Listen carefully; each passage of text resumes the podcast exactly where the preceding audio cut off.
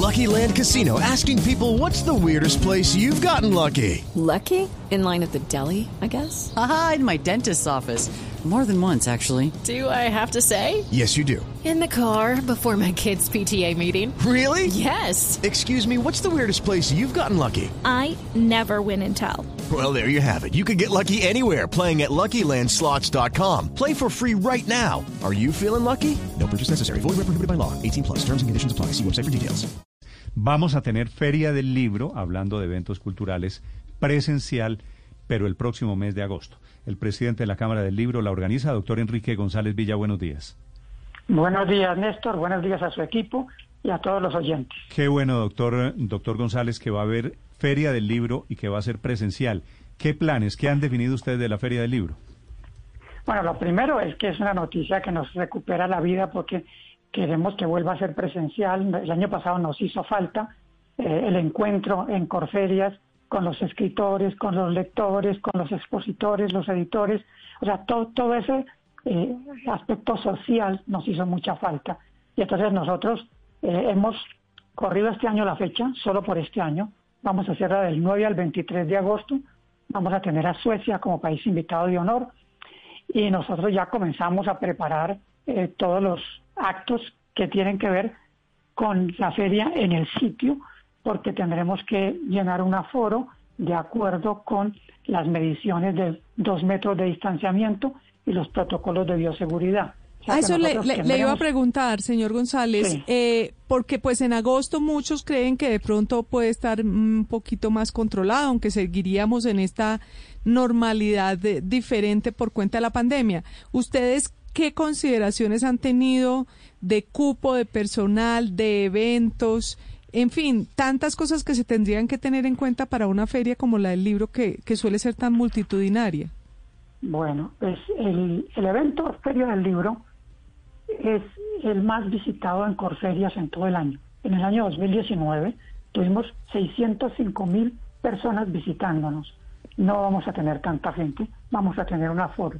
¿Cómo se hace lo del aforo? Primero, una medición de acuerdo al distanciamiento mínimo que serán dos metros y al gran espacio que tiene el recinto de Corferias, porque no solo tiene los sitios de los stands de las exposiciones, sino que además tiene calles, tiene recintos para las conferencias, conversatorios, tiene zona de restaurantes, o sea, eso lo estamos midiendo bien y vamos a ver qué aforo eh, convenimos con las autoridades de salud, con las autoridades de Bogotá, para que nos permitan poder controlar. Nosotros ya con Corferias tenemos una infraestructura para que el número de visitantes que van entrando menos los que van saliendo sea poder medir en su momento cuántas personas hay adentro del recinto y vamos a tener en ese momento, de acuerdo con la alcaldía y las autoridades de salud, un máximo de personas adentro del recinto.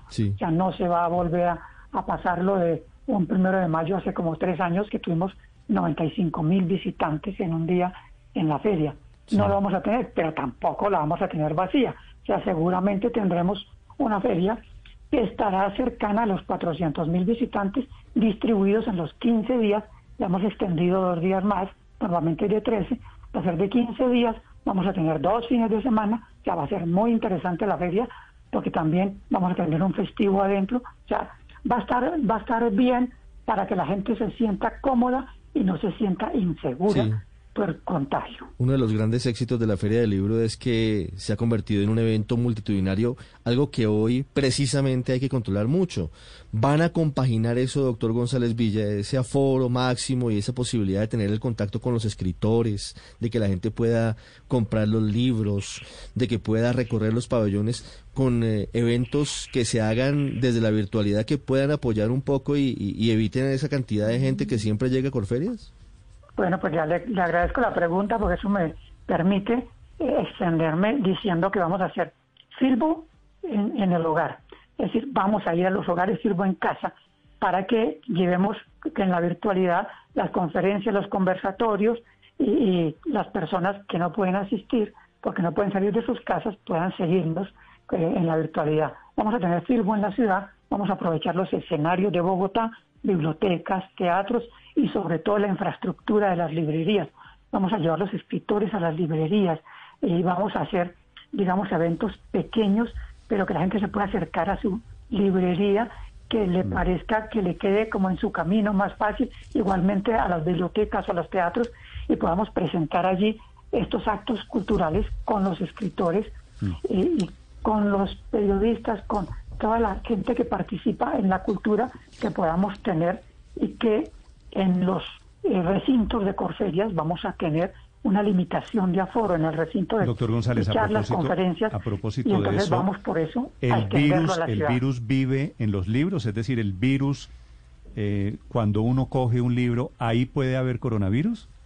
No, no, no. Incluso se dice que se disminuye el contagio solo con la con la mascarilla, con el tapabocas se disminuye hasta un 95% o más de contagio cuando ambas personas tienen el tapabocas y lo usan bien.